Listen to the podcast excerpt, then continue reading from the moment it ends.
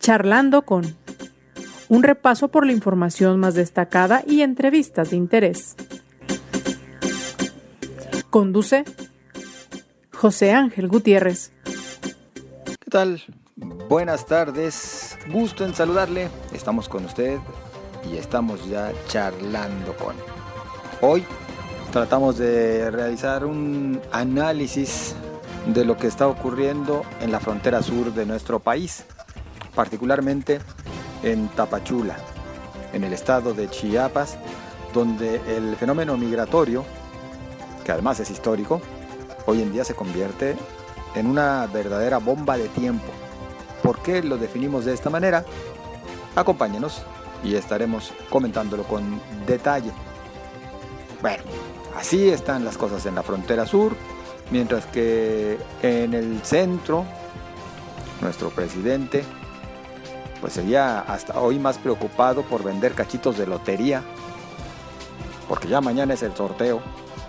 Imagínese usted, así las cosas. Bueno, es como damos comienzo a este su espacio y le invito, si usted me permite, a que nos demos una vuelta por parte de la información más destacada, principalmente en el estado de Jalisco, donde por supuesto nosotros nos encontramos información generada este martes 14 de septiembre. Según un nuevo balance de daños realizado por el gobierno de Jalisco, asciende a casi 600 millones de pesos las afectaciones que dejó el huracán Nora en el estado. 542 millones son para infraestructura y apoyos a comerciantes y 69 millones para homenaje de casa, además de apoyo a más comerciantes según señal. La presente temporada de lluvias ha sido abundante en prácticamente todo el estado, aunque en algunos municipios ha dejado severas afectaciones que incluyen personas desaparecidas, fallecidos, deslaves, arrastre de vehículos y daños materiales, de acuerdo con la Unidad Estatal de Protección Civil. A un año de la puesta en marcha de la línea 3 del tren ligero, el presidente de Coparmex Jalisco, Carlos Villaseñor, pidió a la Secretaría de Comunicaciones y Transportes que solucione los desperfectos que quedaron sin arreglar, como goteras y sobre todo las constantes fallas en las escaleras eléctricas. Aprovechando la coyuntura de pandemia y que trabajadores y alumnos de la Universidad de Guadalajara estarán este 19 de septiembre en sus casas, se promoverá la cultura de la prevención ante un desastre y por ello se ha habilitado también para la sociedad en general una capacitación disponible por medio de la plataforma del Centro Universitario de Ciencias de la Salud en la liga www.cursalia.cux.udg.mx, donde también podrán obtener un reconocimiento por haber participado en este curso. El presidente del Consejo de Bares, Discotecas y Centros de Espectáculos, César García, estima que los antros y centros nocturnos podrían tener hasta 30% de incremento en sus ingresos durante los festejos con motivo del grito de independencia, a pesar de que su aforo permitido es del 25% de su capacidad total. Son en total 12 los directores o secretarios del Ayuntamiento de Zapopan que emigrarán a la nueva administración de Pablo Lemus en Guadalajara, que inicia el 1 de octubre, reconoce el presidente municipal electo Juan José Frangé. Este día se celebra el Día del Charro y lo celebraron con una misa en el Santuario de Guadalupe que esta vez ofició el cardenal Juan Sandoval Iñiguez, además de que realizaron un torneo de charrería que ah, estuvieron realizando a lo largo del día y así continuará en los subsiguientes. En la información nacional, el subsecretario de Prevención y Promoción de la Salud, Hugo López Gatel, recordó que en México solo la vacuna Pfizer está autorizada para uso de emergencia en menores de edad.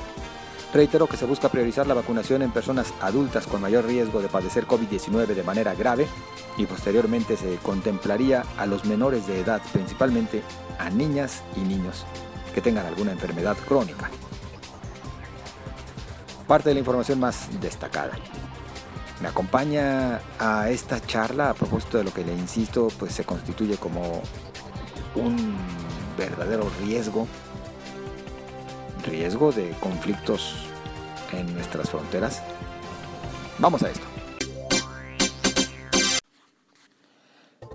¿Cómo entender realmente lo que está sucediendo en la frontera sur de nuestro país? ¿Cómo entender lo que se vive en Tapachula, Chiapas, donde pues de buenas a primeras se comenzaron a ver miles de migrantes que pues ya se quedaron ahí prácticamente de manera permanente porque han visto truncados sus sueños de seguir su paso rumbo a lo que malamente se sigue identificando como el sueño americano. Mire, por una parte, la situación que están enfrentando los migrantes, por la otra, la que viven los habitantes de Tapachula en el estado de Chiapas y también desde la tercera perspectiva, pues lo que hacen no dejan de hacer las autoridades. Todo esto tratamos de compartirlo en esta ocasión y yo agradezco el que nos acompañe José Luis Estrada, compañero comunicador, oriundo de Tapachula, quien si bien ya radica en Guadalajara, pues realiza constantes visitas a su comunidad y conoce la región. ¿Cómo estás, José Luis? Buenas tardes. Bien, gracias, José Ángel, y buenas tardes, a tus órdenes. Pues a ver, por favor, descríbenos qué es lo que se está viviendo hoy en día en Tapachula. Tú recién llegaste la semana pasada de regreso a Guadalajara de una visita que hiciste y pues eh, conociste de primera mano toda la situación que se está viviendo con motivo de este, pues no sé si el término sea prácticamente estancamiento de migrantes en esta comunidad. Pues fíjate que para entender el fenómeno de la migración en Tapachula vamos a tener que remontarnos y hacer un poquito de historia. Les platico. Tapachula se elevó a rango de ciudad el 11 de septiembre de 1842. Tapachula, por ser frontera, siempre ha tenido migración de todo tipo de razas.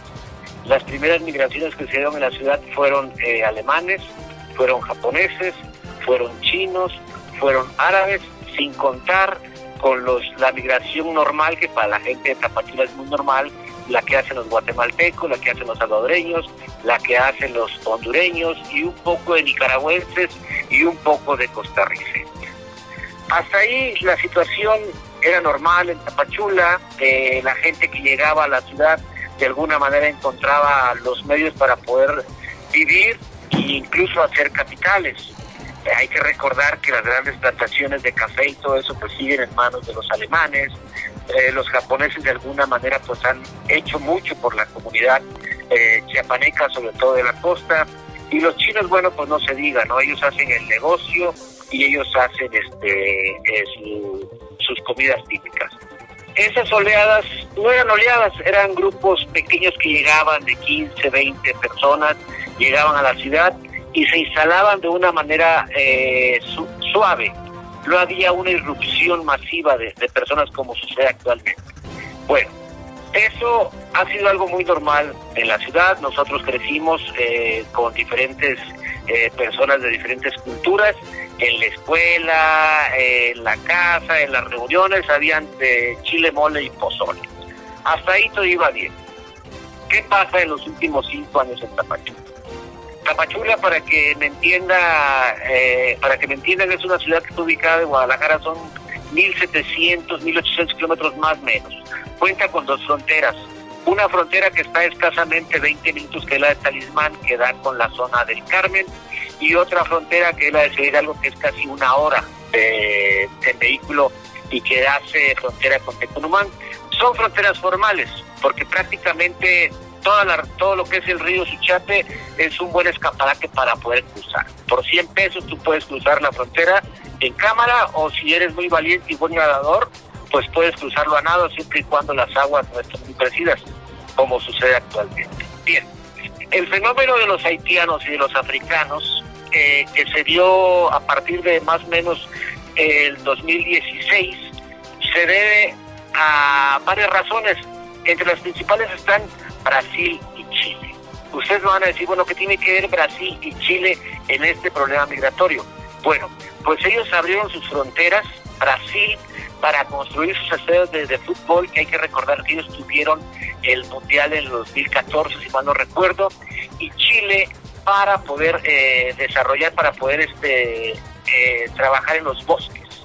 De ahí empiezan las grandes oleadas de haitianos a esas dos naciones por angas o por mangas, eh, la situación política cambia, el PP deja de ser gobierno en Brasil y en Chile también cambian las condiciones y dicen los gobiernos, señores, pues se acabó y ya no tenemos trabajo para ustedes.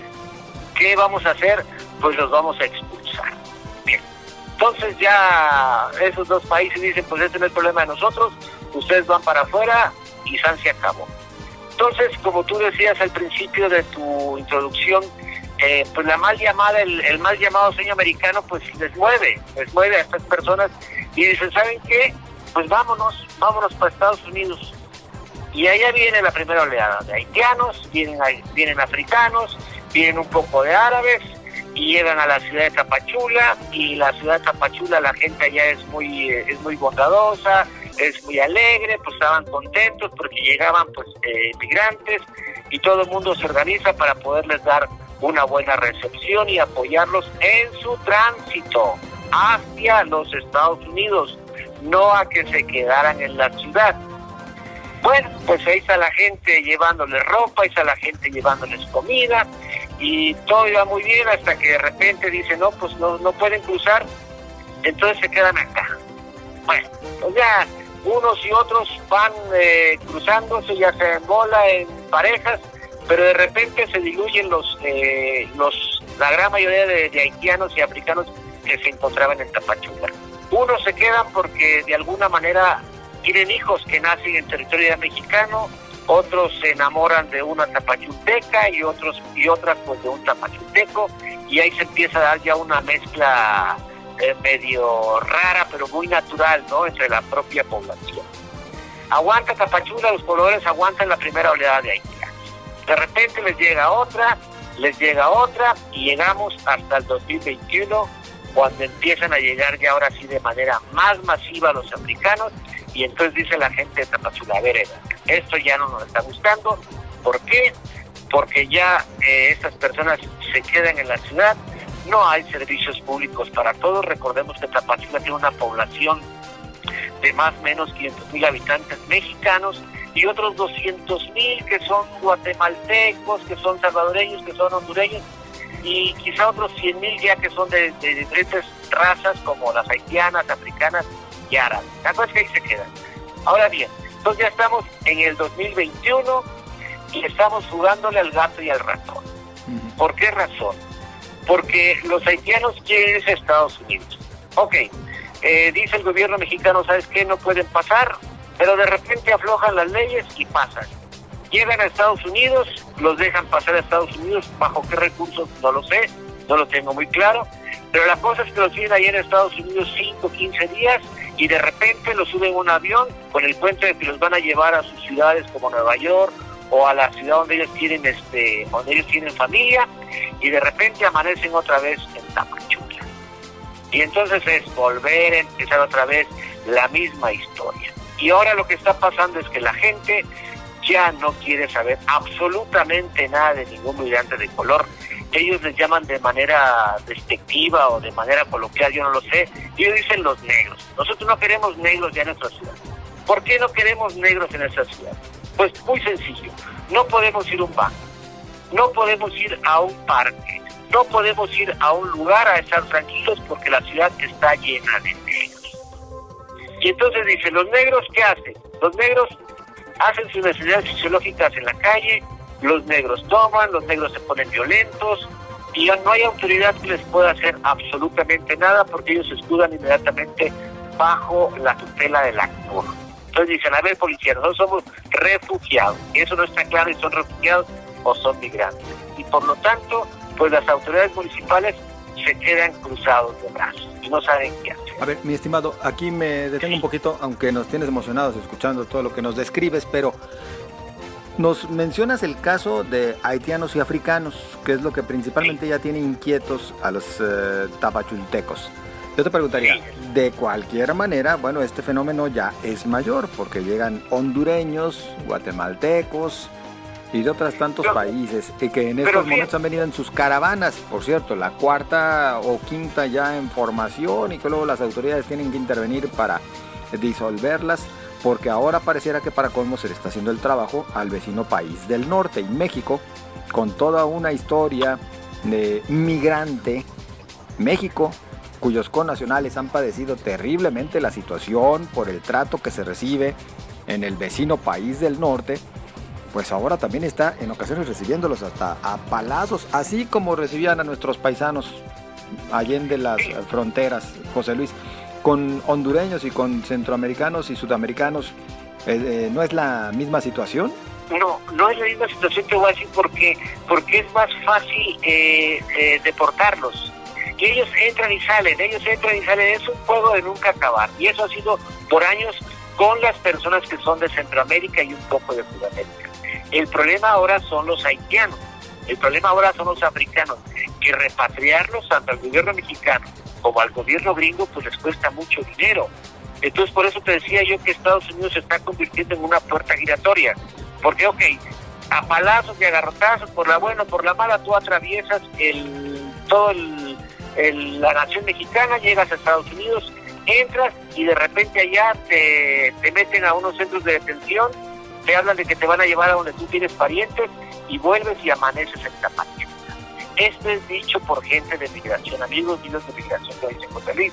Eso es un puente de nunca acabar. En la madrugada llegan los aviones, ya tenemos que tener los, este, los autobuses eh, listos para poderlos subir y llevarlos al centro de la ciudad. Oye, pero con, qué derecho, José Luis, Estados Unidos lo hace de esta manera? Es decir, regresarlos, pero a Tapachula, regresarlos a México.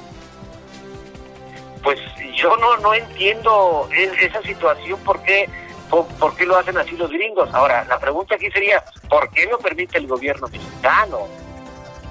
Esa sería una pregunta que, que, nos deberíamos de hacer. Y a eso voy con el comentario, de que lo que están viviendo ahorita en Tapachula va a ser una bomba de tiempo. Es una bomba de tiempo donde eh, se requiere mucha, mucho el tejer muy fino para poder sacar adelante a todas estas personas, porque por un lado ellos necesitan del ayuda humanitaria, ellos necesitan el, eh, el tener una vida mejor porque en su país no lo tienen. Pero por otra parte también los tapachultecos dicen, no nos oponemos, lo que pasa es que se tienen que ir porque nosotros ya tampoco podemos vivir en esa ciudad. Tenemos casos de, violencia, tenemos casos de inseguridad, tenemos casos de insalubridad, tenemos casos de alcoholismo, que de por sí la gente ya es muy borracha, y ahora estos, con todo el dinero que les da el ACNUR, pues lo único que hacen es comprar cervezas, dice, y no aportan absolutamente nada a la comunidad. Entonces, ese ya es, ya, ya hay un encono entre la sociedad tapachulteca y, es, y, estas, y estos migrantes que están en la ciudad que hasta la fecha nadie sabe en calidad de qué están. Te voy a poner un ejemplo, fíjate. Ellos tienen un este tú vas a un cajero automático en la ciudad de Tapachula y vas a encontrar adentro del cajero, vas a encontrar a 10 o 15 personas de origen haitiano. Por dos razones. Una, porque hace mucho calor y ahí hay, hay aire acondicionado. Y la segunda es porque diario están constantemente checando cuándo les mandaron dinero sus, eh, sus familiares de los Estados Unidos y cuándo les depositó la ACNUR. Entonces, ahí también se está dando un problema de corrupción en migración, porque hasta donde sé migración cierra sus puertas de la noche a la mañana, entonces lo que buscan esas personas es buscar un coyote que les quita de mil a dos mil o tres mil dólares más o menos en la cuota, con la esperanza de conseguirle papeles hasta dentro de cuatro meses, para que puedan pasar por el territorio nacional. Entonces, fíjate, a la inseguridad, a la insalubridad, a la economía hay que sumarle también la corrupción.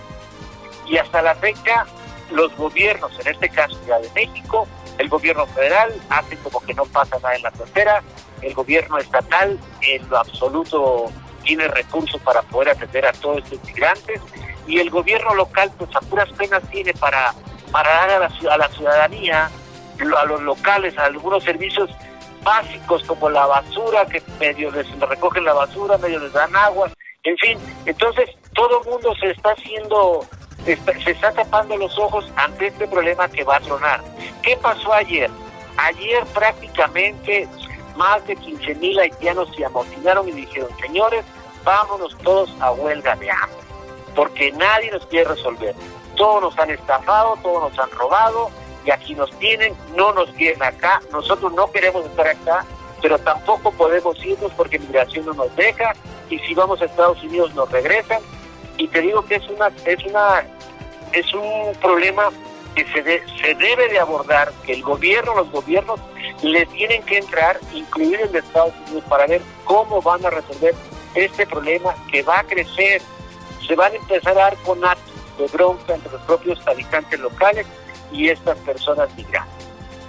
Y sí, lamentablemente, sin que hasta el momento se vea algún proceder por parte de las autoridades, pues en este caso concreto del gobierno federal, y yo diría por supuesto que también del estatal y el municipal, aunque esto se pueden escudar de que se trata de un asunto que debería eh, competir a la federación, pues está perjudicando a tus ciudadanos, está perjudicando a tus habitantes y tendrías que estarles ya dando alguna respuesta.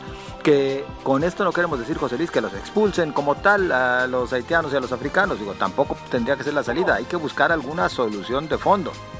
Desde todos los puntos de vista, o sea, desde el punto de vista político, social, económico y humanitario, que eso es muy importante. Porque fíjate, será un fenómeno bien importante en la ciudad. Lo, lo viví iba yo de, de Tapachula a Tonalachia, yo, yo con unos tapachultecos ahí de esos recalcitrantes de que estaban en contra de que los negros, y lo digo así porque así, así lo dicen ellos, y cuando los vieron en la carretera decían, pobrecito, o sea, ¿qué van a hacer? O sea, pero les decía yo, bueno, pero es que no los tienes ahí en Tapachula, entonces ¿por qué te, te pones triste? Me dice, es que me da tristeza verlos caminar con niños en brazos, con niños en carreola, con niños que los llevan de caballito, y entonces dice, pues es un problema que la verdad no lo logramos entender nosotros, pero nosotros no los queremos en la ciudad, pero tampoco los queremos que vayan caminando rumbo a los Estados Unidos. Entonces, es, es un problema muy difícil, muy complicado que se tiene que abordar desde diversos puntos de vista y de buscar una solución tanto para los mexicanos radicados en Tapachula como para los migrantes que supuestamente iban de paz. Hay quienes estiman que esta población flotante en Tapachula en estos momentos es de 80 mil. José Luis, tú nos mencionabas, mencionabas inclusive hasta 100 mil. Sí, hay, hay mucha, mucha población flotante, de, sobre todo de centroamericanos. Pero ahora con, con estas personas haitianas y africanas que también le, le fíjate que están una, una situación chistosa que tiene que ver con la cultura. Ellos están llevando sus raíces, sobre todo gastronómicas, a la ciudad. Están empezando ya a formar un mercado atrás de la, de la presidencia municipal, agarraron prácticamente una de las calles principales del centro y dijeron, pues aquí ponemos un mercado y aquí nosotros vamos a hacer comida mexicana y vamos a hacer comida haitiana. ¿Cuál es la base de esa comida mexicana? Esa comida haitiana es el plátano verde y son los únicos que consumen el plátano verde allí en la ciudad de Tapachula, que vaya que hay plataneras para aventar para arriba. Pero entonces también, ¿qué están haciendo? Empezaron a formar eh, peluquerías. Tienen peluquerías a media calle. Ya empiezan a cortar el pelo, ya nomás te piden qué paisaje quieres, de presidencia municipal o del volcán Tacata. Y ahí te sentamos y te cortamos el pelo. Y entonces también están poniendo yo un tianguis y también ya muchos tapachultecos pues andan con trencitas lo africano, porque también muchas personas se dedican a eso. También, José Ángel, me ha tocado ver a migrantes haitianos y africanos trabajando. ¿eh? También hay, hay migrantes trabajando, ya te venden fresco, ya te venden tortas, ya te venden, pero como que ellos ya se quedaron en la ciudad, como que ya dijeron, ¿sabes qué? Ahí muere el sueño americano, yo me quedo mejor aquí en Tapachula y pues aquí viene mal, pero pues ya estoy ya, ya posicionado. y eso es lo que está pasando en la ciudad. No vaya, pues eh, nos quedamos entonces nada más con ese llamado a las autoridades, José Luis. Este llamado a que se le entre de fondo, principalmente para evitar que esto se pueda salir de control. Ya mencionabas la manifestación de ayer en la que querían hacer una huelga de hambre masiva. Ya hemos hablado en otras ocasiones también de cómo pues forman algunas caravanas que aquí no solamente son haitianos y africanos, sino en lo general también sud y centroamericanos y que las autoridades, en este caso quienes tendrían que velar por encontrar una solución, solamente llegan y las tratan de disolver hasta a punta de palo. Es decir, es un tema al que se debe entrar más de fondo y en el que seguramente inclusive México tendría que estar haciendo el llamado hasta la ONU para que voltee a ver y se tomen cartas en el asunto antes de que esto crezca y se convierta más bien en un conflicto. Sí, porque es muy bonito. La CNUR dice, ah, yo, yo, te, yo te ayudo, refugiado, yo te ayudo, migrante. Sí, está bien, pero no vengas hasta acá. Quédate ahí en Tapachula. ahí te puedes quedar, yo te sigo manteniendo porque les mandan creo que son tres mil o cuatro mil pesos mensuales, siempre y cuando ellos certifiquen con una foto que está en la ciudad de Tapachula, porque si se mueven ya no pueden eh, tener acceso a ese tipo de, ese tipo de apoyos. Ah, y además, otra cosa, fíjate, que eso también es importante, que el servicio de limpia en la ciudad de Tapachula antes era, era proporcionado por gente de la localidad, ahora ya no. Hizo el municipio, ¿sabes qué? Pues mejor le pagamos a los medios, esos que nos barran y que nos, eh, que nos barran las calles, y pues ahí los tenemos entretenidos. Pero son un poquito, para los miles que están en el centro, que están regados por toda la ciudad, y entonces dicen los locales, ah, mira qué bonito, o sea, nosotros nos quedamos sin empleo. ¿Y qué vamos a hacer? Y en esas están.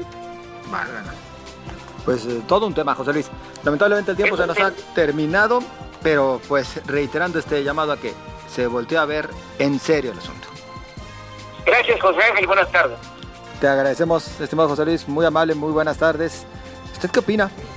Usted también se ha puesto a analizar esta situación de los migrantes y bueno, abordamos principalmente en esta ocasión con José Luis el tema de haitianos y africanos, pero todo el fenómeno de la migración y la manera como México pareciera le está haciendo el trabajo a los vecinos del norte, eso termina siendo casi lo mismo que lo que quería Donald Trump con su muro. Y México lo va a pagar, decía el expresidente estadounidense. Pues en la práctica, lo que está efectuando el gobierno mexicano, o lo que está permitiendo, pues se constituye como ese muro de Trump.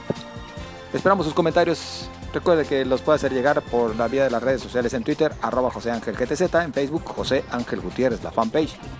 Le deseo lo mejor y nos escuchamos mañana.